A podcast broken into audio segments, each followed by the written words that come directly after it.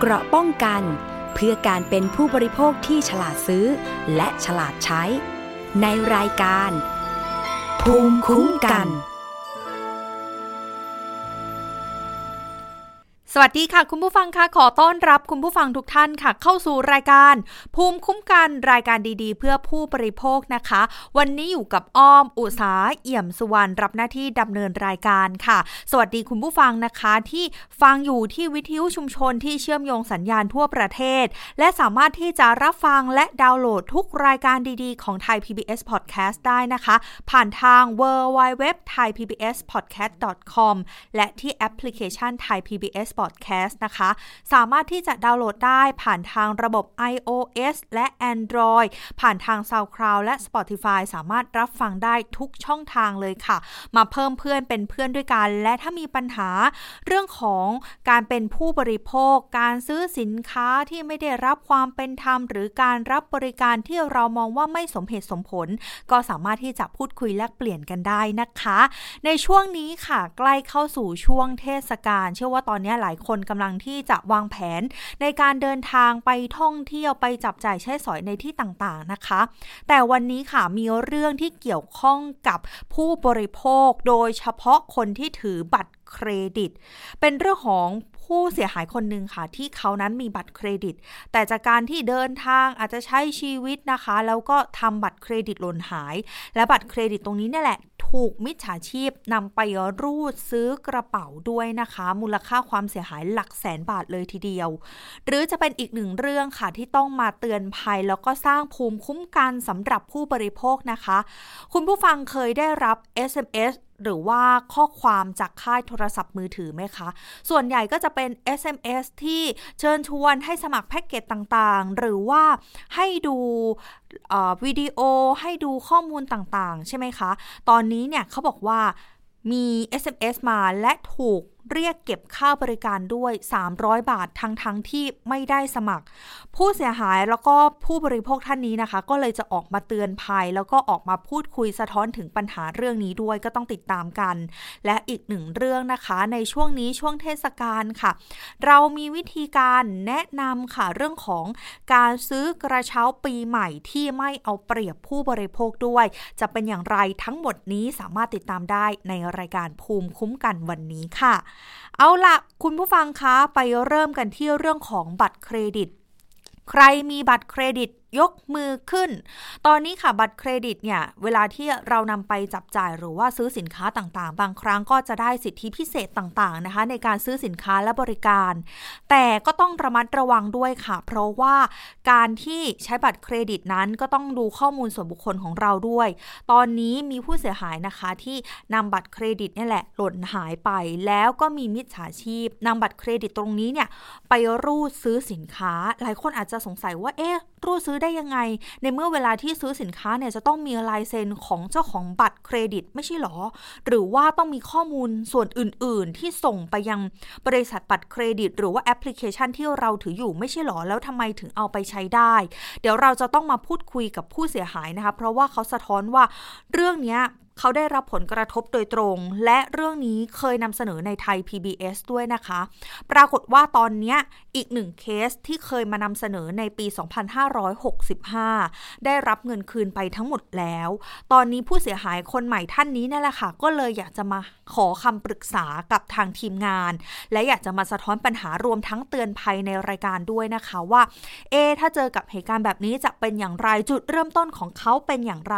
ต้องพูดคุยกับท่านนี้ค่ะ คุณโบ๊ทเป็นผู้เสียหายจากเรื่องนี้อยู่ในสายกับเราเรียบร้อยแล้ว สวัสดีค่ะ คุณโบ๊ทคะ ครับสวัสดีครับคุณอ้อมครับ ขอบคุณครับที่ให้เกียรติในรายการนะครับ ค่ะ คุณโบ๊ทขาอยากจะให้เล่าเหตุการณ์ให้ฟังหน่อยว่า เอ๊ะเราไปทำบัตรเครดิตหล่นหายไว้ตอนไหนหรือว่า เอ๊ะพอจะจำได้ไหมว่าช่วงเวลาที่บัตรเครดิตหายไปจากตัวเองเป็นช่วงไหนคะเออก็วันที่สิบเอ็ดธันวาที่ผ่านมาก็ เออพอดีผมไปไปเอ่อทำการรักษาพยาบาลที่โรงพยาบาลแถวนอมินนะครับ ค่ะ เออช่วงประมาณสัก เอ่อเที่ยงครึ่งคือมีการใช้บัตรคันนี้เป็นครั้งสุดท้ายครับ ก็เลยเข้าใจสันนิษฐานเองว่าบัตรน่าจะหายที่โรงพยาบาลประมาณช่วงช่วงเที่ยงครึ่งนะครับเออคราวนี้ก็พอเที่ยงครึ่งเสร็จเนี่ย ก็ผมก็ไปทำธุระต่อโน่นนั่นนี่ครับ กลับมาถึงบ้านก็ไม่ไม่ไม่ได้แตะมือถือเลยครับจนกระทั่งช่วงประมาณสักสิบหกเอ่อสี่สิบห้าประมาณบ่ายสี่สิบห้าครับ ก็หยิบมือถือขึ้นมาดู ปรากฏว่าก็ ตกใจครับแทบเป็นลมเลยเห็นแบบมียอดใช้จ่ายขึ้นมาเยอะแยะของเออเด้งขึ้นมาในไลน์ของแบงก์ม่วงครับค่ะประมาณสี่รายการนะครับ เออมันจะรวมรวมประมาณแสนสามหมื่นบาทนะครับอืมก็มี เอ่อประมาณสามร้านค้านะครับ มียอดสี่รายการในสามร้านค้าครับค่ะเอ่อมีร้านมือถือที่หนึ่งร้านมือถือที่สองแล้วมีร้านกระเป๋าครับ ค่ะ อืม แล้วเวลาที่ก็หลังจากนั้นค่ะ ครับค่ะ คุณโบ๊ทคะแล้วเวลาที่ได้เข้าไปดูไหมในแอปพลิเคชันแจ้งเตือน หรือว่ามี SMS มาถึงเราคะโอ้ก็มีปกติเป็นคนไม่ไม่ไม่ไม่ได้ชอบสิ่งเตือนก็แบบ แต่ไม่ได้เปิดนะครับ ค่ะ เออ แต่พอดีตอนนั้นคือจะหยิบมือถือมาเล่นก็เลยหยิบมาดูตอนสิบหกเอ่อสี่สิบห้าแต่ว่าเห็นรายการมันเป็นรายการตั้งแต่ประมาณเอ่อบ่ายสามนะครับ ประมาณบ่ายสามถึงบ่ายสามครึ่งมียอดทั้งหมดสี่รายการนะครับค่ะ ผมก็ตกใจครับก็รีบรีบกดไอ้ตัวแอปแอปแบงค์ม่วงที่ไปอายัดในระบบก่อนอืมแล้วก็หลังจากนั้นก็รีบโทรเข้า เอ่อ call center ของเขาครับ เพื่อทำการอายัดอีกทางหนึ่งด้วยนะครับค่ะค่ะ ตอนนี้ตอนที่ได้ติดต่อไปกับทางธนาคาร ธนาคารติดต่อว่ายังไงบ้างคะ ให้เราดำเนินการอย่างไร แล้วก็จะมีวิธีการเยียวยาให้กับเราไหมคะโอ้ ก็พอดีโทรไปตอนที่อายัดเขาก็รับเรื่องเดียวเลยครับ เอ่อณวันที่เกิดเหตุนะครับหลังจากนั้นอีกหนึ่งวันพอดีผมก็ไปแจ้งความที่ที่สอนอครับแล้วก็ เอ่อมีการทำหนังสือชี้แจงให้กับทางแบงก์ว่าปฏิเสธรายการใช้จ่ายทั้งสี่รายการนะครับโดยทางแบงก์แบงก์เขาเองก็ก็แบบแค่รับทราบนะครับเป็น call center ว่ารับรับทราบเดียวเลยเขาบอกว่า เหมือนยังติด เอ่อให้การให้คำแบบ ให้คำปรึกษาหรือเยียวยาอะไรไม่ได้ เขาบอกว่าต้องใช้เวลาประมาณสามสิบวันทำการนะครับค่ะก็น่าจะประมาณถึงเออเกือบเกือบสิ้นมกราเลยเขาถึงจะให้คำแนะนำด้วยว่าต้องอย่างไรบ้างอืมซึ่งก็ไม่ก็คือไม่ได้มีความชัดเจนเรื่องการเยียวยาเรื่องเอ่อวิธีการอะไรเลยครับเขาบอกให้รออย่างเดียวเลยครับ ค่ะ แต่ว่าแนวโน้มที่จะต้องจ่ายเงินที่เราไม่ได้ใช้จ่ายไปเนี่ย มีแนวโน้มตรงนี้ไหมคะ ทางธนาคารบอกไหมว่า เอเงินส่วนที่ มีมิจฉาชีพ ขอพูดแบบนี้แล้วกันมิจฉาชีพนำไปรูดซื้อสินค้าเนี่ยเราต้องรับผิดชอบตรงนี้หรือว่าต้องรอให้คดีความเสร็จสิ้นก่อนนะคะโอ้อันนี้ทางแบงค์เขาก็ยังไม่ได้บอกชัดเจนนะครับแต่ว่าเท่าที่เอ่อปรึกษากับเพื่อนที่เอ่อเป็นทนายแล้วก็เหมือนทางแบงค์เขาก็จะเรียกเก็บกับทางทางผมที่เป็นเจ้าของบัตรก่อนนะครับอืมเออแต่ว่าอันนี้คือที่ ผมก็ไปลงพื้นที่มาครับหลังจากที่แจ้งความหลังจากเหตุหนึ่งวัน ก็ได้ทั้ง เอ่อชื่อคนร้ายทั้งแบบประชาชนคนร้ายกล้องวงจรปิดคนร้ายครบนะครับ ซึ่งอืมทำหนังสือชี้แจงพร้อมแนบหลักฐานตรงนี้ให้กับทางแบงค์ไปแล้วค่ะเออแต่ทางคือที่ทางแบงค์ม่วงก็เหมือนจะจะจะรับทราบตรงนี้แต่ก็ไม่ไม่ได้บอกขนาดว่าจะ เอ่อยกยอดใช้จ่ายอย่างไร แต่เท่าที่คุยกับเพื่อนคือเขาจะเรียกเก็บเราครับมเออเราให้เราไป ตามกับคนร้ายต่ออีกทีหนึ่งซึ่งก็เอ่อส่วนตัวก็มองไม่ค่อยแฟร์เพราะว่าเราไม่ได้ใช้รายการนี้ด้วย แล้วก็เอ่อหนึ่งได้ใช้รายการนะครับสองพอดีว่าของผมเนี่ยคนร้ายเขาใช้บัตรประชาชนคนร้ายจริงในการแนบซื้อมือถือนะครับอ๋อแล้วก็ค่ะสลิปก็ไม่ตรงด้วย เอ่อรวมถึงเอ่อกล้องวงจรปิดก็ชัดเจนนะครับว่าคนที่ซื้อเนี่ยเป็นพอดีเป็นผู้หญิงนะครับ ก็ไม่ตรงกับผมอีกอืมเพราะผมผู้ชายเนาะค่ะทางมันไม่มีอะไรตรงกันเลยครับ ก็เลยผมก็ไม่ไม่มีความเป็นธรรมอย่างที่เกิดจะมาเรียกเก็บ กับผม ซึ่งซึ่งเขาก็เกินเกินเนี่ยเขามองว่าให้ผมเป็นผู้รับผิดชอบบัตรก็ค่ะควรที่จะต้องแบบถูกเรียกเก็บเงินนะครับอืมในสลิปมีการเซ็นชื่อของมิจฉาชีพหรือว่าผู้ก่อเหตุด้วยไหมคะอ๋อมีมีครับ มีเซ็นนะครับเขาก็เซ็นเป็นตัวมั่วๆเลยครับไม่ไม่ตรงกับลายเซ็นผมเลยครับอืมทั้งทั้งสี่สลิปเลย ค่ะ แต่ทางบัตรเครดิตแล้วก็ธนาคารก็อนุมัติให้มีการซื้อสินค้าให้มีการใช้จ่ายไปถูกต้องไหมคะ โอ้ถูกต้องเลยครับ ซึ่งผมว่าตรงนี้แบบน่ากลัวมากนะครับสำหรับคนที่ใช้บัตรเครดิตเพราะว่าเออคือไม่มีการยืนยันตัวตนหนึ่งไม่มียืนยันตัวตนนะครับเพราะว่าทั้งชื่อนามสกุลเทศหรืออะไรไม่ตรงกับผมเลย แล้วก็ เออไม่มีการรหัสผ่านเลยก็ไม่มีครับมคือคือเหมือนถือเงินสดนะครับบัตรเครดิตผมมองที่แค่เป็นเงินสดเลย ถือแบบใครก็เอาไปใช้จ่ายแทนได้เลยโดยที่ไม่มีการแบบตรวจสอบนะครับ หรือยินยอมไม่มีการให้การยินยอมก็สามารถใช้แทนกันได้ ค่ะ แล้วก็มีการไปแจ้งความไว้ตอนนี้เป็นที่สอนอพื้นที่ตรงไหนคะตรงสอนอแถวฟิวเจอร์พาร์คพอดีทั้งเอ่อทั้งหมดเกิดเหตุการณ์เกิดที่ที่ฟิวเจอร์พาร์คครับ ก็ไปแจ้งที่สอนอภูทรประตูน้ำจุฬาไว้ครับเออพอดีไปแจ้งความหลังเกิดเหตุเลยครับหนึ่งวัน เออก็พอดีเข้าไปก็ด้วยความที่ทางผมไม่ไม่ขอรู้เรื่องกฎหมายครับปรากฏว่าทาง เอ่อทางคนที่รับเรื่องครับ เขาลงว่าเป็นเกี่ยวกับเอ่อแจ้งความไว้เป็นหลักฐานเฉยๆครับค่ะเพราะพอดีได้ปรึกษากับเพื่อนที่เป็นทนายของเขาเอ่อกับกับเพื่อนงานบอกว่ามันไม่ได้มันต้องแจ้งความว่าจะต้องดำเนินคดีคนร้ายแล้วก็ดำเนินคดีให้ถึงที่สุดนะครับ ก็เลยว่าจะเข้าไปที่ซ่อนมาอีกรอบหนึ่งครับไปแจ้งความอีกรอบหนึ่งอืมค่ะ ได้มีการไปติดตามตัวผู้ก่อเหตุไหมคะ เราเห็นชื่อและลองเอาไปเซิร์ชดูหรือว่าลองเอาไปให้เพื่อนๆ ช่วยกันติดตามตามหาตัวผู้ก่อเหตุไหมคะเอ่อมี search ไปเจอเจอเฟซบุ๊กของคนร้ายนะครับ แล้วก็เอ่ออินสตาแกรมคนร้ายด้วย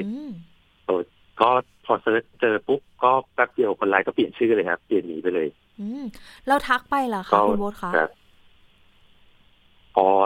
ก็ยังไม่ได้ทักไปเลยครับ แต่เขาเปลี่ยนเหมือนน่า น่าจะรู้ตัวเขาเปลี่ยนชื่อไปเลยครับคือตอนแรกเขาใช้ชื่อจริงของเขาเป็นเป็นชื่อนามสกุลจริงในเฟซบุ๊กเลยครับ แล้วเขาก็เปลี่ยนเป็นเป็นชื่อเป็นอย่างอื่นไปเลยครับแต่ก็ยังคงรูปคงรูปถ่ายตัวเองอยู่ในเฟซบุ๊กอยู่นะครับค่ะ แล้วตอนนี้อะค่ะที่มีการแจ้งความไว้เรื่องคืบหน้าไหมคะโอ้ตอนนี้จริงยังไม่ค่อยมีความคืบหน้าเลยครับ ก็กะว่าจะเข้าไปที่สอนอยรอบหนึ่งครับ เออได้คุยกับ เออรองสารวัตรที่เขารับเรื่องก็เดี๋ยวจะขอเข้าไปหาเขาอีกรอบหนึ่งครับปีได้มีแต่คุยครับในมุมมองของคุณโบ๊ทค่ะ คิดว่าเรื่องเนี้ย ช่องโหว่หรือว่าช่องว่างที่ทำให้ ผู้ก่อเหตุเนี่ยเอาบัตรเครดิตของเราไปใช้ได้เนี่ยแล้วเราต้องมารับผิดชอบ แล้วก็มีความเสียหายเนี่ยหนึ่งแสนบาทด้วยกัน มันคือยังไงคะ คือมาจากทางธนาคารเอง หรือว่าเรื่องของมาตรการในการรัดกุมการใช้จ่าย หรือว่าเรื่องของการนำบัตรไปรูดเนี่ยควรที่จะเป็นในทิศทางไหนคะ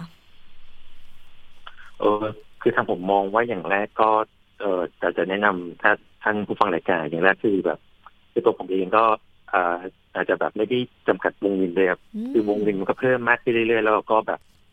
ตอนแรกก็มองว่ามันก็ดีว่าแบบเผื่อต้องใช้เหตุฉุกเฉินแบบรูดรักษาพยาบาลพ่อแม่ก็อาจจะแบบ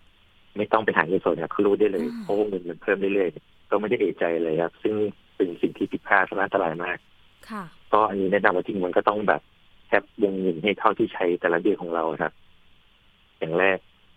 เออแล้วก็แน่นอนว่าบัตรเครดิตเนี่ยมันเออน่ากลัวมากเพราะว่าใครหยิบไปใช้ก็คือใช้แทนเราได้เลย ไม่มีการยืนยันตัวตนสลิปไม่ตรงเคสไม่ตรงชื่อไม่ตรงก็สามารถใช้แทนเราได้ เออยืนยันรหัสผ่านก็ไม่มีครับก็ อันนี้ผมมองว่าเป็นเป็นสิ่งที่ไม่ติดผมมองว่าเป็น security ที่ไม่ดีของแบงก์เหมือนกันนะครับก็ถ้าเป็นไปได้ก็อยากให้ปรับปรุงตรงนี้ด้วยนะครับค่ะ ตอนนี้ประมาณสองอย่างนี้ครับ ค่ะ ตอนนี้คุณโบ๊ทได้รับผลกระทบยังไงบ้าง เพราะว่าบัตรเครดิตตอนนี้ก็ต้องอายัดแล้วถูกต้องไหมคะ แล้วเรื่องของคดีความก็ต้องดำเนินการไปอีกอย่างเงี้ยค่ะ โอ้ก็จริง ๆ ก็กังวลมากเลย เพราะว่าเราเป็นเป็นแบบจำนวนเงินที่เราไม่ได้ก่อขึ้นมาครับ แล้วมีคนเอาไปลูกของเราโดยที่ไม่ได้รับความยินยอม แล้วก็เหมือนลูกง่ายๆเลยมันเอาเงินสดเลยครับที่จริงมันเทียบกับเงินสดเลย ก็กังวลครับเพราะว่าก็แจ้งเรื่องแบงก์ม่วงไปเขาก็ เออไม่รอให้รออยู่เลยให้รอสามสิบวันทำการ ซึ่งยิ่งสามสิบวันก็เขาจริงๆถ้ารอก็ ถ้าไม่ไม่ตามเรื่องก่อนจริงๆก็ไม่ไม่ไปแจ้งความหรือลงพื้นที่หาหลักฐานเองก็ มันก็น่าหลักฐานได้หายหมดแล้วครับเดือนรอขนาดนั้นก็ เออ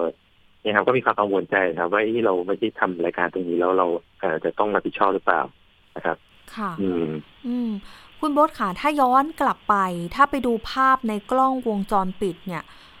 มิจฉาชีพคือมองเราอยู่เลยหรือว่าพอเห็นบัตรเราแล้วเอาไปใช้อย่างเงี้ยคะคือตัวเองสันนิษฐานว่าเออมีสองแบบว่าเขาอาจจะเออเก็บที่หล่นได้หรือไม่ก็เขาอาจจะตั้งใจหยิบไปครับอันนี้ก็ส่วนตัวจำไม่ได้จริง แต่ว่าจำได้ว่าเช็คครั้งสุดท้ายที่โรงพยาบาลสาวน้อมินครับแล้วก็แบบก็มาเจออีกทีตอน SMS แจ้งมาแล้วแบบไปดูในกระเป๋าก็ไม่มีแล้วครับ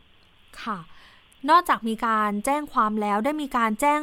ร้องเรียนไปผ่านช่องทางอื่น ๆ ด้วยไหมคะ เช่น สภาองค์กรของผู้บริโภค หรือว่าทางมูลนิธิเพื่อผู้บริโภค หรือว่ามีที่ปรึกษาอื่น ๆ ด้วยไหมคะ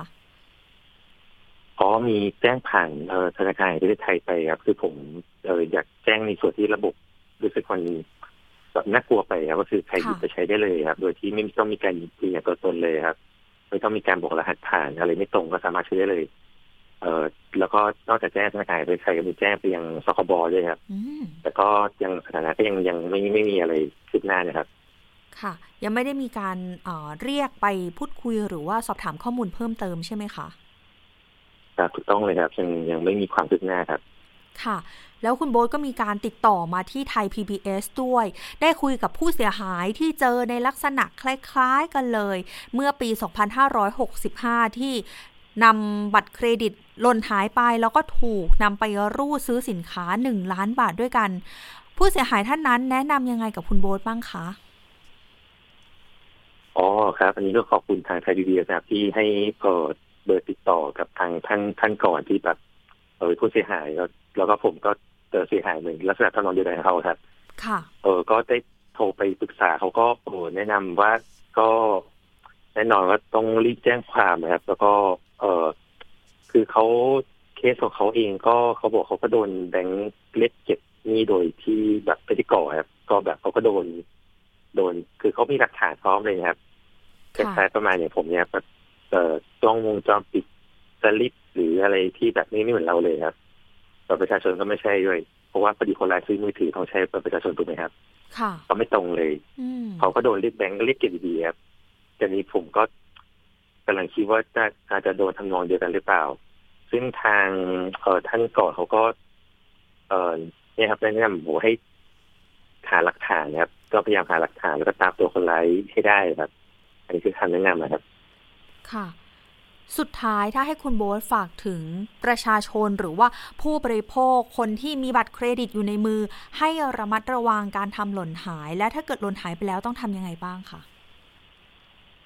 โอ้อย่างแรกก็แนะนำว่าต้องตั้งสติเลยครับสิ่งนี้ไม่ได้ก็อาจจะต้องลองฝึกสอบปุ่มที่มันอายัดบัตรเนี่ยลองแบบจริง ๆ ดูเพราะเกิดเหตุจริงมันจะตื่นเต้นมากเลย มันจะทำไม่อะไรไม่ถูก ก็จะลองดูว่ากดปุ่มนี้ปุ่มนี้แล้วมันอายัดแบบต้องต้องเร็วครับเพราะว่ามันก็แบบคือผมถ้าเกิดตอนนั้นแบบสิบหกห้าห้าเอ่อประมาณกดไม่ทันเนี่ยก็อาจจะมีอีกหนึ่งรายการเกิดขึ้นมาหรือเปล่าเพราะคนร้ายก็บรรลุรัวๆเลยตอนนั้น มันต้องมีการซ้อมตรงนี้แล้วก็เป็นไปได้เนี่ย ควรจะแคปวงเงินเท่าที่เราใช้ต่อเดือนนะครับ ซึ่งพอดีอย่างแบงก์ม่วงเองมันมันแคปได้แค่เป็นรายเดือนครับ แต่แบงก์อื่นที่ผมใช้อยู่ใบหนึ่งพอดีผมมีแค่สองใบครับอีกอีกแบงก์หนึ่งนี่จะดีกว่า คือเขามันจะแคปวงเงินต่อวันได้ด้วยก็เป็นไปได้ก็แคปวงเงินต่อวันด้วย ก็จะดีมากเลยครับสองส่วนเลย อืม นี่ก็เป็นการสะท้อนปัญหาของคุณโบ๊ทนะคะ แล้วก็ตอนนี้ก็อาจจะเดี๋ยวเรามาตามกันต่อเรื่องของการตามมิจฉาชีพเนาะตามผู้ก่อเหตุแล้วเดี๋ยวเรายังไง เดี๋ยวเราจะมาพูดคุยเรื่องนี้กันต่อนะคะ วันนี้ต้องขอบคุณค่ะ คุณโบ๊ทเป็นผู้เสียหายนะคะ เรื่องของที่ทำบัตรเครดิตลนหาย แล้วก็ถูกนำไปรูดซื้อสินค้านะคะ เดี๋ยวยังไงเป็นกำลังใจให้กับคุณโบ๊ทนะคะ แล้วเดี๋ยวเราพูดคุยกันเพิ่มเติมนะคะค่ะ ขอบคุณมากเลยนะครับ ค่ะ ขอบพระคุณค่ะขอบคุณการไทยดีดีมากเลยครับ ค่ะ สวัสดีค่ะคุณผู้ฟังคะถ้าเจอกับเหตุการณ์แบบนี้ อย่างแรกเลยอย่างที่คุณโบ๊ทได้แนะนำว่าให้แจ้งความกับทางเจ้าหน้าที่ตำรวจนะคะสองอาจจะหาหน่วยงานที่เกี่ยวข้องมาเพื่อที่จะช่วยเหลือ เพราะว่าแน่นอนว่าการใช้บัตรเครดิตวงเงินที่ถูกรูดไปเป็นชื่อของเรา เพราะฉะนั้นการเรียกเก็บค่ะจะเรียกเก็บจาก ชื่อของเจ้าของบัตรเครดิตนั้น แม้ว่าเราจะใช้หรือไม่ใช้ก็ตามนะคะ เพราะฉะนั้นก็ต้องมีการแจ้งความแล้วก็แจ้งหน่วยงานที่เกี่ยวข้อง อย่างคุณบัวแจ้งสคบนะคะ หรือสภาองค์กรของผู้บริโภคให้มาเป็นตัวกลาง ในการที่จะ แก้ไขปัญหาเรื่องนี้เป็นทางออกในเรื่องนี้นะคะ ซึ่งเรื่องนี้เนี่ยไทย PBS เองอย่างที่บอกไปว่าได้เคยนำเสนอเมื่อปี 2565 ผู้เสียหายท่านนั้นโชคดีมาก ๆ ที่ได้เงินคืนเต็มจำนวนเลยเป็นการรูดซื้อทองคำนะคะ 1 ล้านบาทด้วยกัน ตอนนั้นก็เจอในลักษณะคล้าย ๆ กับคุณโบ๊ทเลยค่ะ คือได้นี่ทำบัตรเครดิตหายที่ โรงพยาบาลเหมือนกัน แล้วก็คนที่เอาไปเป็นผู้ช่วยพยาบาลนำไปรูดซื้อสินค้าเครื่องสำอางทองคำต่างๆ กระเป๋า โทรศัพท์มือถือ รวมมูลค่า 1 ล้านบาท แต่สุดท้ายแล้ว ก็โชคเข้าข้างนะคะ เพราะว่าหาข้อมูลเองประกอบกับการติดตามกับทางเจ้าหน้าที่ตำรวจทำให้ได้เงินคืนนะคะ คุณผู้ฟัง เพราะฉะนั้นอย่างที่บอกไปว่า ตัวผู้ฟังเอง คุณผู้ฟังเองที่เป็นผู้บริโภคก็ต้องไม่ยอมแพ้ รวมทั้งมีหน่วยงานมีตำรวจมาช่วย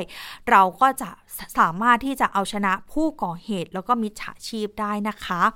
เอาล่ะไปต่อกันที่อีกหนึ่งเรื่องค่ะ คุณผู้ฟังเคยได้รับ SMS จาก ค่ายโทรศัพท์มือถือไหมคะ ไม่ว่าจะเป็นวันนี้ให้ดาวน์โหลด เพลงดีๆ ให้ดาวน์โหลดร้านค้านะคะ หรือก่อนหน้านี้อย่างที่เขาเคยแนะนำกัน เคยเตือนภัยกันก็คือ SMS ที่เป็น SMS ลิงก์ปลอมที่แอบอ้างแล้วก็ถูกดูดเงินออกจากบัญชี อันนั้นอาจจะเกี่ยวข้องกับมิจฉาชีพ แต่ว่า SMS ที่ผู้เสียหาย หรือผู้บริโภคท่านนี้เนี่ยได้รับ เป็น SMS ที่เป็นข้อความที่เป็นข้อความในชีวิตประจำวันจากอขอเอ่ยชื่อนิดหนึ่งว่าเป็นจากเครือข่ายเครือข่ายหนึ่งนะคะ คุณผู้ฟังแล้วปรากฏว่าผู้เสียหายท่านนี้เนี่ยผู้บริโภคท่านนี้ไม่ได้สมัคร แต่ปรากฏว่าอยู่ดีๆ มี SMS เข้ามาทุกวันเลยทุกวันเลยทำให้ตอนนี้เนี่ยผู้เสียหายเขาก็เลยอยากจะมาเป็นตัวแทนของ ผู้บริโภคค่ะว่าเอ๊ะทำไมถึงทำได้ทำไมติดต่อไปที่ค่ายโทรศัพท์มือถือแล้ว พบกับผู้เสียหายที่เจอในลักษณะเดียวกันแบบนี้เยอะมากๆ ตอนนี้ก็เลยอยากจะร้องเรียนไปถึงหน่วยงานที่เกี่ยวข้องนะคะ ไม่ว่าจะเป็นค่ายโทรศัพท์มือถือเอง ไปที่กสทชนะคะ เพื่อที่จะเรียกร้องให้ตรวจสอบการส่ง SMS หรือข้อความเหล่านี้ไปที่โทรศัพท์มือถือ เพราะแน่นอนว่าถ้ามีการเรียกเก็บค่าบริการทั้งๆที่เราไม่ได้สมัคร และเป็น SMS ที่เราไม่ได้ใช้ในชีวิตประจำวันเนี่ยแน่นอนว่าไม่มีความจำเป็นนะคะ ส่วนรายละเอียดเรื่องนี้จะเป็นอย่างไรต้องพูดคุยกับท่านนี้ค่ะ คุณสมพงศ์เป็นผู้ร้องเรียนจากจังหวัดขอนแก่นอยู่ในสายกับเราเรียบร้อยแล้วนะคะ สวัสดีค่ะ คุณสมพงศ์คะครับ สวัสดีครับ ค่ะ คุณสมพงษ์ขาจุดเริ่มต้นที่ได้ SMS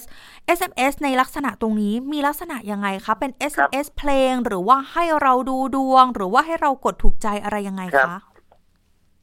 คือเป็นข้อความ SMS ที่เขาเรียกว่าไม่ใช่เป็นดูดวงนะครับ แต่มันชื่อว่า Lucky Daily คือผมเนี่ยก็อยู่ๆผมก็ใช้ชีวิตประจำวันปกติ ใช้เบอร์โทรศัพท์ของค่ายโทรศัพท์มือถือค่ายหนึ่งนะครับ ค่ะ แล้วผมก็ไม่เคยไปสมัครดูดวงอะไรเลย เพราะปกติเนี่ย ผมจะดูดวงผ่าน Google คือดูฟรีอยู่แล้วนะครับปรากฏว่าผมก็ได้รับข้อความว่าวันจันทร์สีแดง วันนี้ใส่ชุดสีเขียว ผมก็ไม่ได้สนใจอะไร เพราะว่าผมก็ไม่รู้จะเอาออกยังไง เพราะว่าปกติเช้าก็ส่งข้อมาข้อความหนึ่งเที่ยงก็ส่งมาอีกข้อความหนึ่งเย็นก็ส่งมาอีกข้อความหนึ่งโอ้เช้ากลางวันเย็นเลยผม เช้ากลางวันเย็นครับ เพราะว่าผมก็ไม่ไม่ทราบเหมือนกันว่ามาจากไหน แล้วปรากฏว่าผมอะก็ได้รับค่าบิลค่าบริการที่สูงกว่าปกติของค่ายโทรศัพท์ค่ายนี้นะที่ผมใช้อยู่เนี่ยนะครับ ผมก็ได้รับข้อความจากปกติที่ผมใช้รายเดือนนะครับหนึ่งพันหนึ่งร้อยเก้าสิบาท เป็นแบบ unlimitedผมก็กลายเป็นหนึ่งพันสามร้อยบาทหนึ่งพันสี่ร้อยบาท ผมก็ผมก็แปลกใจ ผมก็เลยโทรไปถาม call center ว่าตกลงไอ้ที่มันเพิ่มขึ้นมาประมาณสองร้อยสามร้อยบาทเนี่ย เป็นค่าอะไร อันที่หนึ่งคือจุดเริ่มต้นก่อนพอผมถามเขาเขาอ่า call center นะครับ พนักงานเขาก็บอกว่า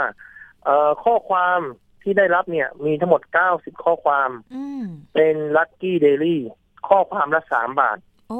เป็นจำนวนเงินสองร้อยเจ็ดสิบาท คือส่งเช้าเที่ยงเย็นแหละครับ แล้วก็ปรากฏว่าส่งวันละสามข้อความสามสิบวันก็เก้าสิบข้อความ ข้อความละสามบาทก็สองร้อยเจ็ดสิบาท ในขณะที่ไม่ได้มีประโยชน์อะไรกับการดูดวงหรือการสมัครเลย เพราะวันจันทร์สีแดง วันนั้นวันนี้ควรจะใส่เสื้อสีขาวออกจากบ้าน ไม่ได้มีประโยชน์เลยว่าผมจะดูดวงลัคนาราศีผมลัคนาราศีกันไม่มีประโยชน์อะไรเลยครับ ค่ะ แล้วที่สำคัญที่สุดก็คือว่าผมเมื่อได้รับสิ่งที่ราคามันสูงขึ้นมา ถูกไหมฮะ ผมก็เริ่มเอกใจว่า ถ้าสมมุติว่าผมไม่ได้สมัคร อ่าผมก็เลยโทรไปถาม call center call center บอกว่าอาจจะไปเผลอกดสมัครหรือกดสมัคร อันนี้ที่หนึ่งก่อนนะครับค่ะอันนี้ผมก็อ่าเราก็เป็นเป็นคนที่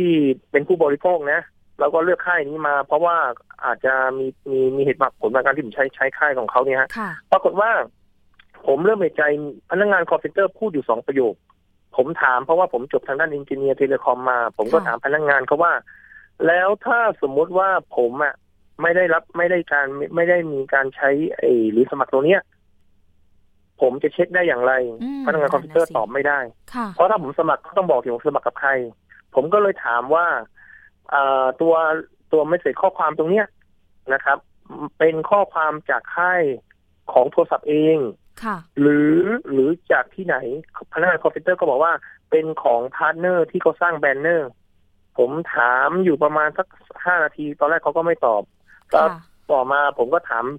เขาก็บอกว่าเป็นของ GMM อันนี้เอ่ยชื่อได้ เพราะพนักงาน call center เนี่ยเขาเป็นคนบอกว่าทางค่ายโอเปอเรเตอร์มือถือที่ผมใช้บริการอยู่เนี่ยเขามีการร่วมกับ partner เป็น banner ชื่อ GMM นะครับ ผมก็เลยสังเกตอ้าวแล้วผมก็เลยถามก็ต่อว่า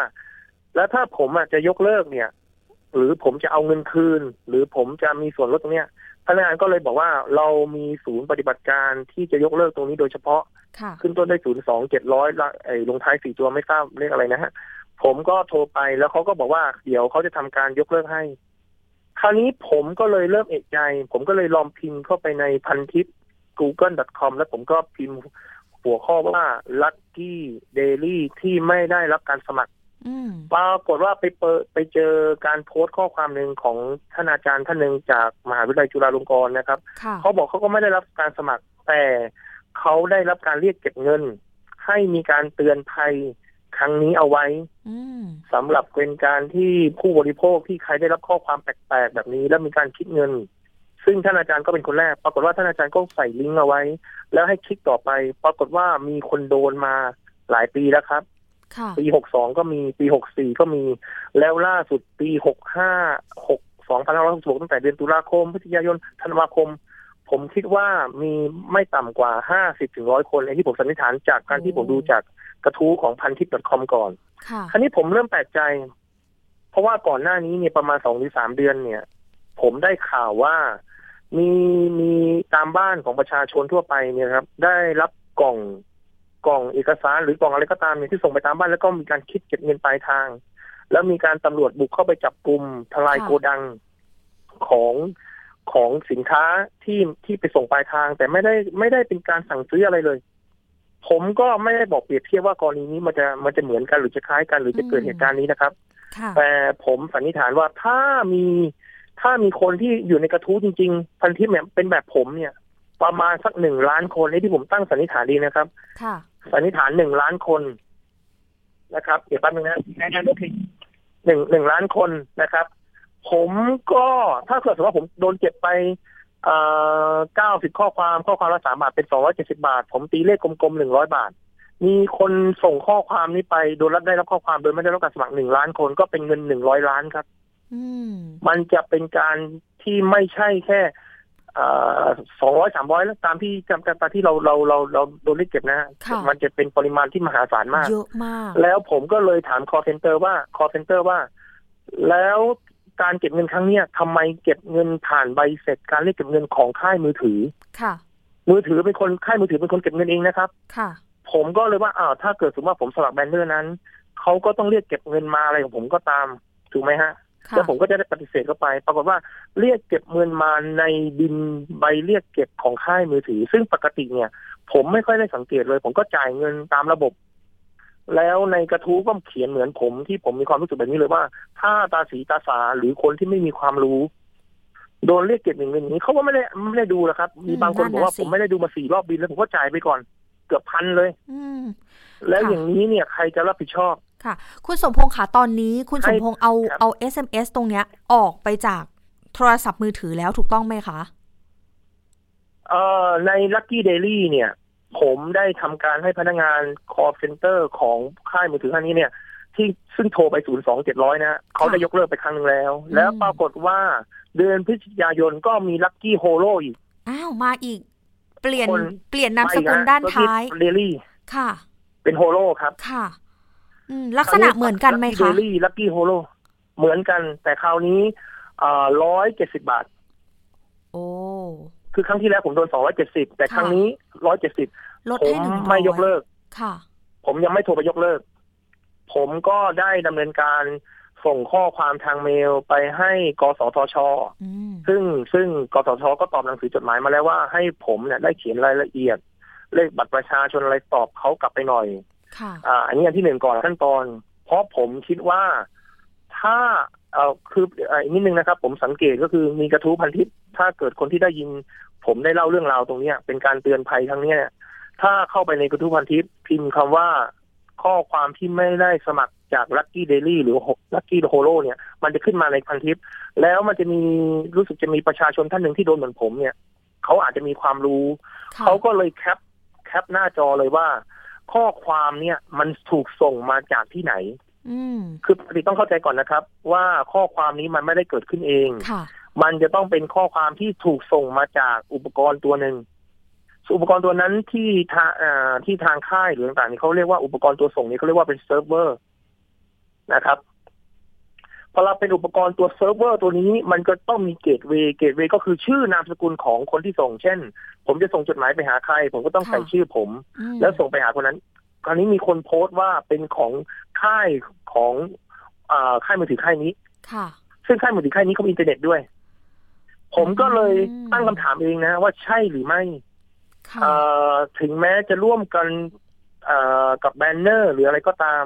แต่ถ้าเกิดเซิร์ฟเวอร์หรือคนส่ง เป็นคนเดียวกัน เก็บเงินก็เป็นคนเดียวกัน ยกเลิกก็เป็นคนเดียวกันแล้วแล้วมันจะไปบล็อกใครอะครับ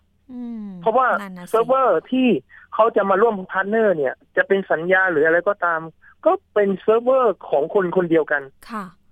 เช่นสมมติว่าผมยกตัวอย่างพิธีกรเนี่ย ผมบอกว่าผมอยากจะร่วมกับพิธีกรเนี่ยทำ banner นะ ส่งข้อความทางสัญญาณขึ้นวิทยุ ไม่ว่าจะเป็น YouTube เป็นเป็น FM ต่างๆ เนี่ย แล้วปรากฏว่าเซิร์ฟเวอร์ที่ส่งกระจายเสียงก็เป็นของกอไก่ที่เป็นที่ที่เป็นคนที่ที่ดำเนินรายการ แล้วปรากฏว่าจะเรียกเก็บเงินก็กอไก่ยกเลิกก็กอไก่ ถ้าไม่ยกเลิกก็รับเงินไป แต่ถ้ายกเลิกก็เรียกเก็บ ผมก็เลยขอเรียกร้องให้คนที่ได้รับข้อมูลข่าวสารตรงนี้เนี่ย ถ้าเกิดเหตุการณ์แบบผม อย่าไปยอมนะครับ ให้โทรไปยกเลิกแล้วผมคิดว่าทางที่ดีสุด ถ้าผมร้องเรียนได้คือผมก็ร้องเรียนไปแล้ว แต่ว่าถ้าสมมติว่าเกิดเหตุการณ์เนี่ยผมไม่แน่ใจว่าเป็นล้านหนึ่งล้านคนหรือไม่ ถ้าเกิดถึงหนึ่งล้านคน ก็เป็นเงินเลขกลมๆเพราะอ่าไม่ต่ำกว่าหนึ่งร้อยบาทสมมติหนึ่งร้อยล้าน ก็ไปเอาหนึ่งร้อยล้านนั้นกลับมาเขาบอกว่าเขายกเลิกแล้วคืนเงินได้ คืนเงินย้อนหลังได้ด้วย แล้วทุกวันนี้ยกเลิกไปแล้วหนึ่งร้อยล้านนั้นกลับมาให้ประชาชนค่ะ แล้วตอนนี้ยกเลิกไปแล้ว เอ่อเงินที่อันที่หนึ่งยกเลิกคือผมจะไม่ไอเดี๋ยววันเดือนเดือนตุลาคมที่เรียกเก็บพฤศจิกายนเนี่ยเขาเรียกเก็บผมมาสองร้อยเจ็ดสิบาทค่ะเขาคือมันจะถึงดีลไงฮะปกติสมมติว่ามันจะถึงดีลวันที่หกหกพฤศจิกาผมก็จะจ่ายแต่ผมเอ้ยทำไมมันสูง ผมก็เลยเช็คเขาก็เลยทำการยกเลิกข้อความนั้นแล้วผมก็ไปจ่ายเงินแค่ไอ้ส่วนที่ที่เป็นค่าบริการของผมปกติ แต่คราวนี้ไอ้เดือนต่อไปที่ลัคกี้โฮโลเนี่ยผมจะไม่ยกเลิก ผมก็จะจ่ายตามนั้นแหละครับ แล้วผมเพราะว่าผมอยู่ในกระบวนการขั้นการร้องเรียนของกสทชแล้ว ว่าผมอะไม่ได้การสมัคร แล้วถ้าเกิดสมมติว่าผมไม่ได้สมัคร ผมเกิดเผลอไปสมัคร แล้วคนที่กระทู้พันทิปทำไมเขาเขียนเหมือนผมเขาบอกเขาก็ไม่ได้สมัคร แล้วเขาก็ก็อาจารย์ที่อยู่จุฬาภรณ์อะไรที่เป็นอาจารย์ที่ดังมีชื่อเสียงทางด้านวิชาการเขาก็บอกเขาไม่ได้สมัครแล้วขอเตือนภัยให้ประชาชนด้วย ค่ะ ผมก็เลยขอร้องเรียนเป็นกรณีพิเศษว่า ถ้ากสทช หรือใครที่ได้ยินเสียงหรือคนที่มีอำนาจหรือคนที่มีความรู้ ช่วยเช็คหน่อย ว่าคนที่ส่งข้อความเนี่ย เป็นคนคนเดียวกับผู้ให้บริการมือถือหรือไม่ ถ้าคนคนเดียวกันช่วยสั่งให้หยุดการส่งเซิร์ฟเวอร์ข้อความตัวนั้นชั่วคราวได้ไหมไม่ต้องไปบอกว่า อ่า เดี๋ยวยกยกเลิก เพราะว่าเขาเป็น partner กับเราเขาสร้าง partner กับเราเราไปสัญญาร่วมกับเขา ผมว่าไอ้คนส่งเนี่ยเขาต้องเข้าใจดีว่ามันเกิดเหตุการณ์นี้บ่อยมาก แล้วถ้าเกิดตอนนี้เขารับรู้บอกว่าอาจจะมีการต้องมีการยืนยันตัวตนก่อนสมัคร แต่ปรากฏว่าคนไม่ได้สมัครเยอะมากค่ะ แล้วจะตอบคำถามคนที่ไม่ได้สมัครอย่างไรว่าเขาไม่ได้สมัครแต่เขาถูกเรียกเก็บเงิน แล้วที่สำคัญเรียกเก็บเงินนี้มันเป็นบิลใบเดียวกันกับค่ายมือถือค่ายนี้เลยอืก็ไม่มีใครสังเกตแล้วครับ อย่างเช่นสมมติว่าผมจะจ่ายหกร้อยกว่าบาทบางทีเจ็ดร้อยกว่าบาทเราก็ไม่ได้สังเกตแล้วก็จ่ายไป แล้วทราบไหมไอ้หนึ่งร้อยบาทนี่ต่างกันสุดต่างนะตรงนี้มาจากไหนแล้วถ้าค่ายมือถือตรงนี้มีผู้ใช้บริการสามสิบล้านคนที่ผมสันนิษฐานนะครับ แล้วเกิดมีมีการส่งไปหนึ่งล้านคนหนึ่งล้านคนหนึ่งล้านเอาหนึ่งล้านคูณหนึ่งร้อยดีครับ ก็หนึ่งร้อยล้านครับค่ะ คุณสมพงษ์ขาตอนนี้ที่มีการร้องเรียนไปกสทช ตอบกลับมาว่ายังไงคะ มีการส่งหนังสือหรือว่าชี้แจงไหมคะของเอกสารของกสทส่งกลับมาทางเมลว่า ตอนนี้ได้รับเรื่องของคุณสุพงษ์เรียบร้อยเป็นศูนย์ผู้รับเรื่องร้องเรียนผู้บริโภคของกสชส่งมาทางเมล แต่เขาบอกว่าของผมยังขาดข้อมูลอีกสองอย่าง คือเลขบัตรประชาชน กับบินใบเรียกเก็บเงิน ค่ะเดี๋ยวผมก็จะแนบให้เขานะเพิ่งเพิ่งส่งกลับมาวันนี้วันที่ยี่สิบหกค่ะส่งมาเมื่อวานแต่ผมเพิ่งเปิดอ่านเมลเมื่อเช้านะครับฉะนั้นคือผมก็ที่ออกรายการครั้งนี้เนี่ย ผมก็อยากจะให้ผู้ที่ เอ่อได้ฟังการการการดำเนินการในรายการครั้งนี้เนี่ย ถ้ามีความรู้นะครับ ช่วยกันช่วยกันหยุดยั้งอย่างด่วนที่สุด เพราะการหยุดยั้งการกระทำแบบนี้เนี่ยง่ายที่สุดเลย คือคนที่ให้บริการต้องไม่ปล่อยให้เซิร์ฟเวอร์ตัวนั้นได้ส่งข้อความอีก ค่ะ ไม่ใช่แก้ปัญหาด้วยปลายทางที่ผมคิดเองนะฮะ คือ อ้าวถ้าเกิดคุณได้รับข้อความคุณได้ถูกได้เกิดเงินไปแล้ว คุณไปโทรไปยกเลิกสิก็ไม่มีใครทราบเนี่ยว่ากฎปกติมันจะต้องกดยกเลิกดอกจันใช่ไหมไอ้นี่กดยกเลิกดอกจันไม่ได้ มันจะต้องโทรไปหาผู้ให้บริการเป็นที่ตั้งเป็นเหมือนกับเขาแยกเป็นอีกหน่วยงานหนึ่งไปเลย ซึ่งผมคิดว่ามันมันไม่ง่ายกว่าหรือ ถ้าคุณมีความจริงใจจริง ๆ คุณต้องบอกคู่สัญญาว่า ต่อไปนี้เซิร์ฟเวอร์ตัวนี้ที่ส่งด้วย gateway ตัวนี้ เราจะไม่ส่ง จนกว่าคุณจะต้องมีการยืนยันตัวตนสองครั้ง เหมือนกับธนาคารตอนนี้ฮะพอเราจะทำอะไรเราต้องยืนยันตัวตนด้วยใบหน้าหรือสแกน แต่ถ้าอ้างว่าเราเผลอไปกดนั้น ถ้าเกิดมีข้อดำเนินการตรงนี้ ก็ให้มีการยืนยันแล้วช่วงที่เขายังไม่ดำเนินการ ก็ให้ปิดเซิร์ฟเวอร์ตัวนี้ก่อน เป็นการดีหรือไม่ถ้าเกิดคุณไม่ทำคุณก็อยู่ในกระบวนการคนคนเดียวกันเลยครับ ทั้งส่งเอง รับเอง เก็บเงินเอง ยกเลิกเอง แล้วจะแก้ไขเอง แล้วไม่ทราบว่าจะแก้ไขได้เมื่อไหร่ ค่ะ คุณสมพงษ์คะตอนนี้ของผมที่ผมค่ะ ตอนนี้จะมีการรวมกลุ่มกันไหมคะ หรือว่าถ้าผู้เสียหายหรือว่าผู้บริโภคท่านอื่น ๆ มาฟังรายการภูมิคุ้มกันเห็นโพสต์ของคุณสมพงษ์เอง แล้วอยากจะมีการรวมกลุ่มกันไปร้องเรียน เราจะมีแนวทางหรือว่ามีการวางแผนต่อไปในอนาคตกับเรื่องนี้ยังไงบ้างคะยินดีเลยครับ ผมยินดีเป็นตัวแทนในการที่จะเดินเป็นการรวมกลุ่มกันนะครับ ก็คือถ้าถ้าถ้ามีการรวมกลุ่มกัน ผมจะมีหาข้อมูลเพิ่มเติมอีกสามข้อ ข้อที่หนึ่งผมไม่เข้าใจว่าเข้าข่ายการอาชญากรรมทางเทคโนโลยีหรือไม่ที่จะเป็นเอ่อให้เป็นการสอบสวนไอ้ไอ้กรณีพิเศษแต่ถ้าจะรวมกลุ่มกันยื่นหนังสือ ผม ผมเคยคิดนะฮะว่า ผมจะเข้ากรุงเทพแล้วผมจะรวมกลุ่มหรือใครที่ได้รับสิ่งที่สิ่งที่ที่ผมถูกกระทำแบบเนี้ยผมเรียกว่าผมการเป็นการละเมิดผมแล้วกันเพราะเพราะผมโดนสองเดือนติดต่อกันเนี่ยฮะแต่ไอเดือนที่สองผมยังไม่โทรไปยกเลิกนะครับ ผมก็เลยอยากจะให้ติดต่อทางในรายการ ทางรายการอาจจะมีช่องทางต่อแล้วมารวมกลุ่มกัน ผมได้ทำมีหนังสือฉบับหนึ่งที่จะกสทชใช่ไหมฮะแล้วผมเนี่ยจะยื่นหนังสือให้แก่ ผู้ให้ให้ผู้ให้บริการมือถือ เป็นการรวมกลุ่มกันที่จะยื่นฉบับที่สองแล้วถ้ายังไม่มีการทำทำทำอย่างไรให้การแก้ไข เพราะเหตุการณ์นี้เนี่ย ถ้าเราดูในกระทู้ของพันทิพย์เนี่ย เกิดเหตุการณ์ซ้ำซาก ผมพูดเขาเลยว่าซ้ำซากเพราะกระทู้พันทิพย์เกิดคนละปี เกิดคนละเดือน นี่หกสองก็เกิดหกปีสองพันสี่ก็เกิด แล้วปีสองพันสิบหกก็เกิดอีกแล้วตกลงเซิร์ฟเวอร์ตัวนี้ จะปล่อยให้เกิดตลอดอีกยี่สิบปีเหรอครับมันจะเป็นปัญหาวนไปวนมาแบบนี้เหรอครับ ค่ะ และข้อความที่ไม่มีประโยชน์ บอกว่าวันนี้ก่อนจะออกจากบ้านให้ใส่สีเนี้ยถ้าเกิดคนที่อยากจะรับข้อความแบบนี้มาสมัคร เขาคงไม่อยากจะจ่ายสามบาทแล้วครับ อืม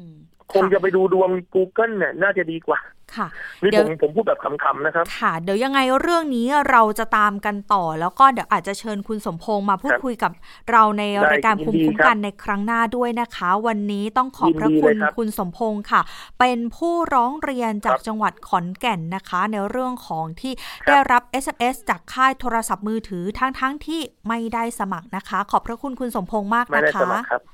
ค่ะ ครับครับขอบคุณมากนะครับ ขอบคุณรายการด้วยนะครับ ขอบคุณพิธีกรด้วยนะครับ ขอบคุณมากครับค่ะครับ สวัสดีครับ สวัสดีครับ คุณผู้ฟังค่ะคุณสมพงศ์เป็นตัวแทนของผู้บริโภคที่ไม่ยอมถูกเอาเปรียบ เพราะฉะนั้นถ้าเราถูกเอารัดเอาเปรียบ ไม่ว่าจะเป็นเรื่อง SMS การได้รับบริการการซื้อสินค้าที่ไม่ได้รับความเป็นธรรม สามารถร้องเรียนได้ทุกช่องทางนะคะ ส่วนอีกหนึ่งเรื่องค่ะปิดท้ายกันอีกสักนิดหนึ่งเป็นเรื่องของการเลือกกระเช้าปีใหม่ที่ไม่เอาเปรียบผู้บริโภคนะคะ ก่อนหน้านี้ค่ะรัฐมนตรีประจำสำนักนายกรัฐมนตรีได้ลงพื้นที่นะคะ ไปสำรวจเรื่องของกระเช้าของขวัญในช่วงเทศกาลปีใหม่ค่ะ มีการแนะนำค่ะว่าอย่างแรกเลย จะต้องดูว่าในกระเช้าเนี่ยมีสินค้าอะไรบ้าง สินค้าในกระเช้าเนี่ยตรงตามที่แจ้งในสลักสินค้าหรือไม่ แล้วให้ตรวจด้วยนะคะว่าแต่ละชิ้นนั้นมีวันหมดอายุ ต้องเหลือน้อยกว่า ไม่น้อยกว่า 6 เดือนนะคะ ส่วนกระเช้าที่เป็นประเภทผักผลไม้สดตรงนี้ ต้องจำหน่ายไม่เกิน 3 วัน ต้องต้องดูเรื่องของออยสินค้าจดแจ้งด้วยค่ะ ถ้ามีสภาพที่ชำรุดเสียหายหรือว่ามีวันหมดอายุในกระเช้าเนี่ยอยู่ในวันและเวลาตามที่กำหนดเนี่ยนะคะ ก็อาจจะถูกปรับได้เช่นเดียวกัน และถูกเอารัดเอาเปรียบสามารถที่จะแจ้งไปได้เลยนะคะ เห็นกระเช้าของขวัญปีใหม่ หรือแม้กระทั่งเรื่องของสังฆทานนะคะ คุณผู้ฟังที่มองแล้วว่าเอ๊ไม่ได้รับความเป็นธรรมสามารถแจ้งไปได้ค่ะ ที่สายด่วนสคบ1166 ค่ะ เอาละเดี๋ยวเรามาปิดท้ายกันค่ะ กับช่วงคิดก่อนเชื่อกับดรแก้ว กังสดานอัมภัยนักพิษวิทยา และนักวิจัยนะคะ วันนี้เสนอตอนกุนเชียงไม่ใส่ในไตรได้หรือไม่ติดตามค่ะ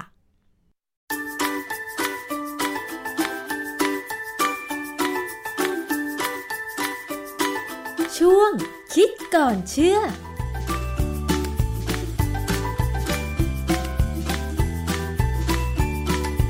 พบกันในช่วงคิดก่อนเชื่อกับดรแก้วกังสดานนภัยนักพิษวิทยากับดิฉันชนาทิพไพรพงศ์ค่ะ วันนี้เรามาคุยเกี่ยวกับเรื่องของกุนเชียง กุนเชียงเนี่ยเราเคยได้ยินข้อมูลว่า มีส่วนประกอบของไนไตรท์มันเป็นสารที่โดยปกติแล้วเขาก็ใส่กัน แต่ที่เราได้ยินข้อมูลมาก็คือว่าไนไตรท์เนี่ยมันเป็นสารก่อมะเร็งทำให้หลายคนที่รักสุขภาพ ก็คิดว่าจะทำกุนเชียงกินเอง แล้วมันก็มีคลิปทางสื่อออนไลน์ ที่เขาสอนการทำกุนเชียงกินเอง ก็เลยอยากจะรู้ว่า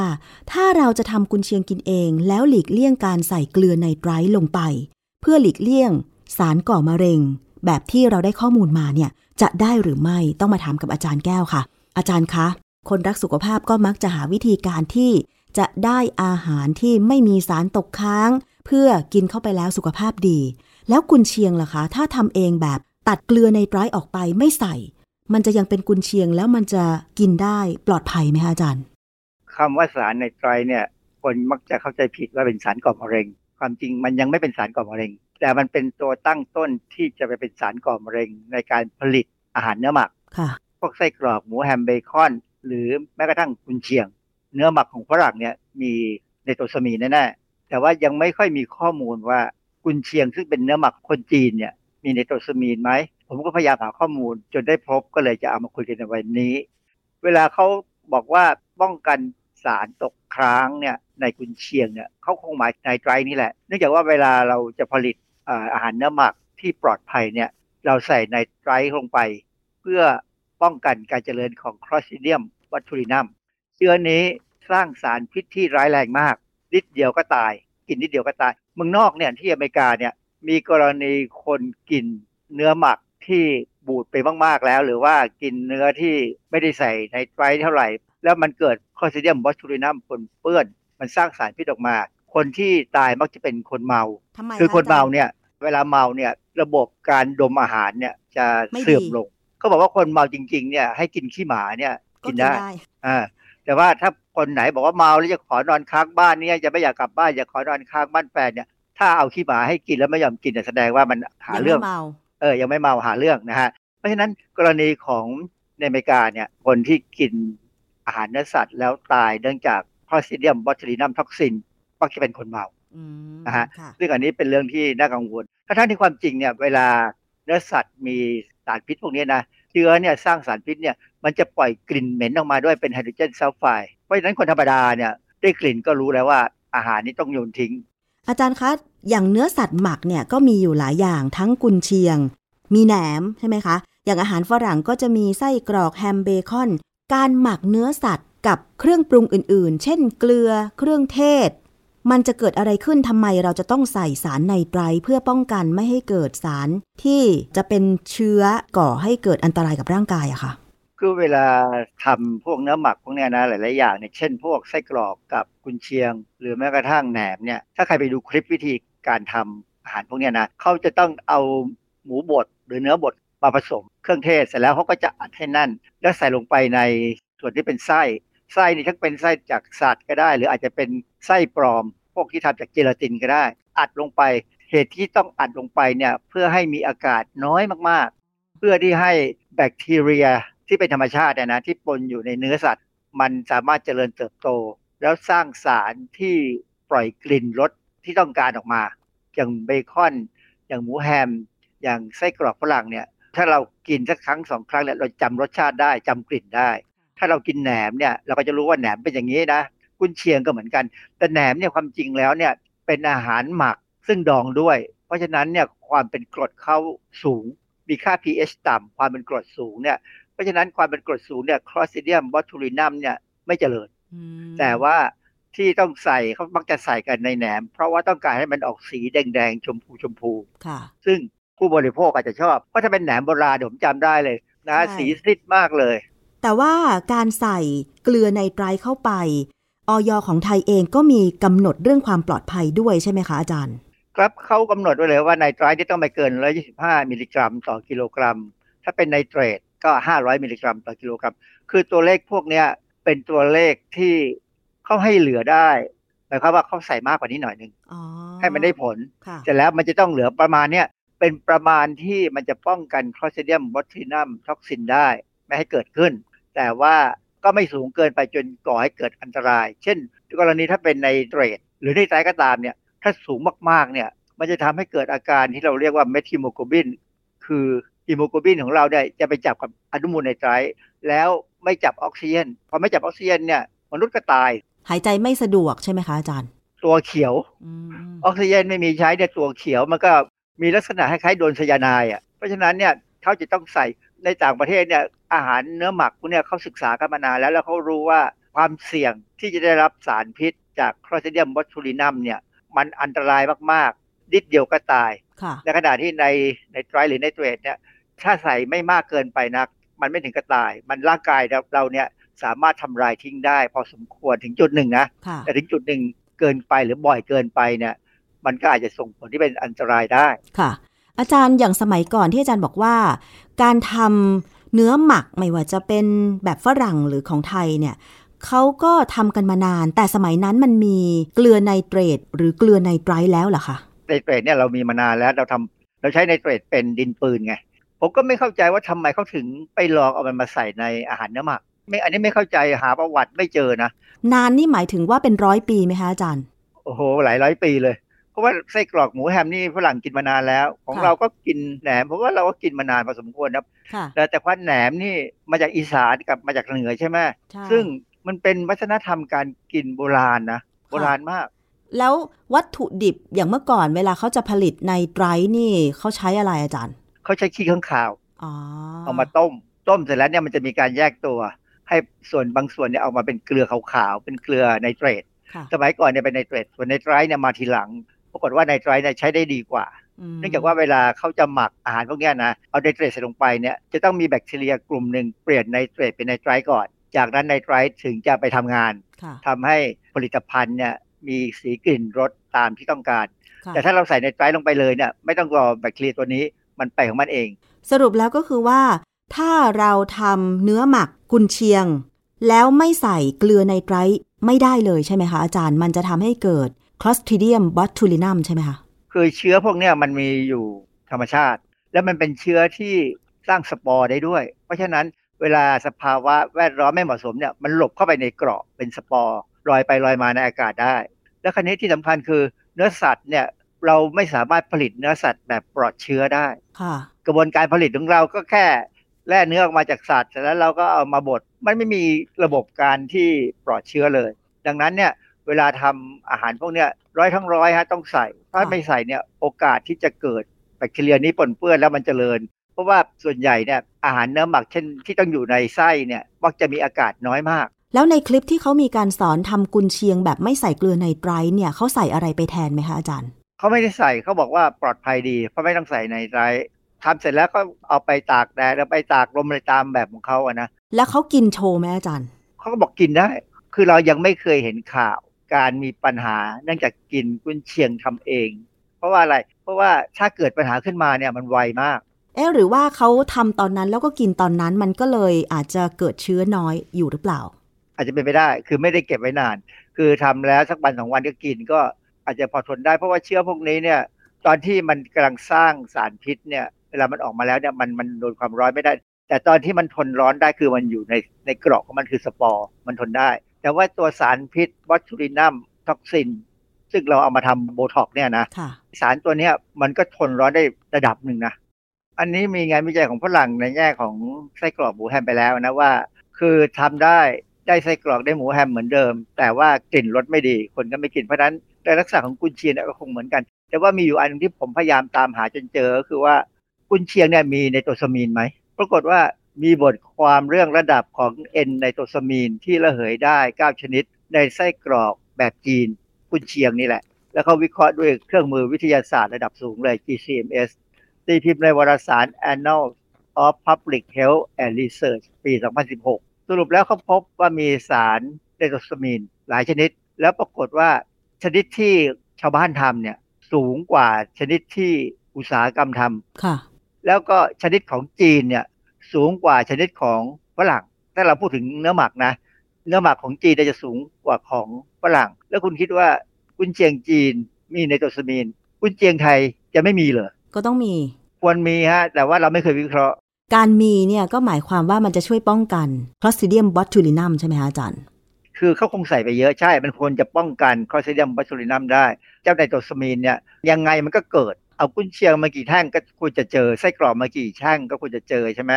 แต่ว่าประเด็นหนึ่งที่สำคัญคือต้องกินให้เป็น เราเคยพยายามพูดแล้วว่า ถ้ากินอาหารเนื้อหมัก ซึ่งมีในเตรไตรเนี่ยนะซึ่งมันอาจจะมีในโตสมีนด้วย แล้วก็มีในไตรที่อาจจะทำให้เกิดสารพิษที่อยู่ในกระเพาะอาหารได้ด้วยเนี่ย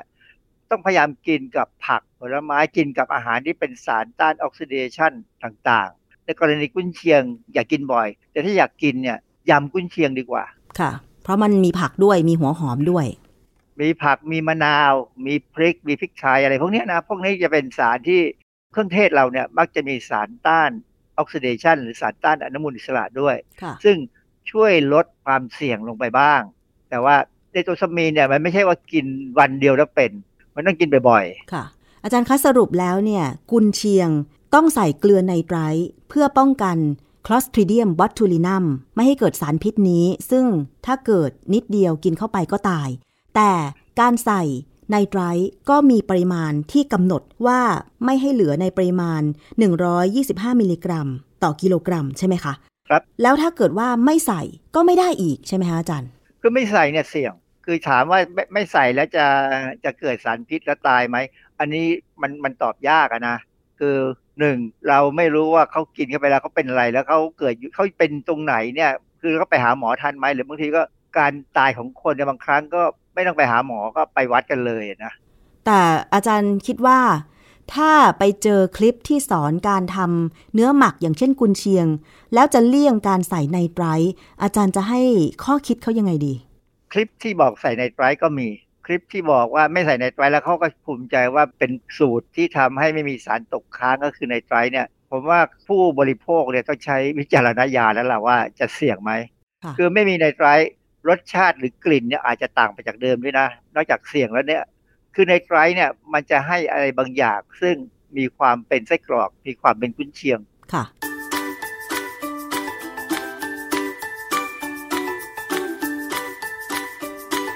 ช่วง คิดก่อนเชื่อ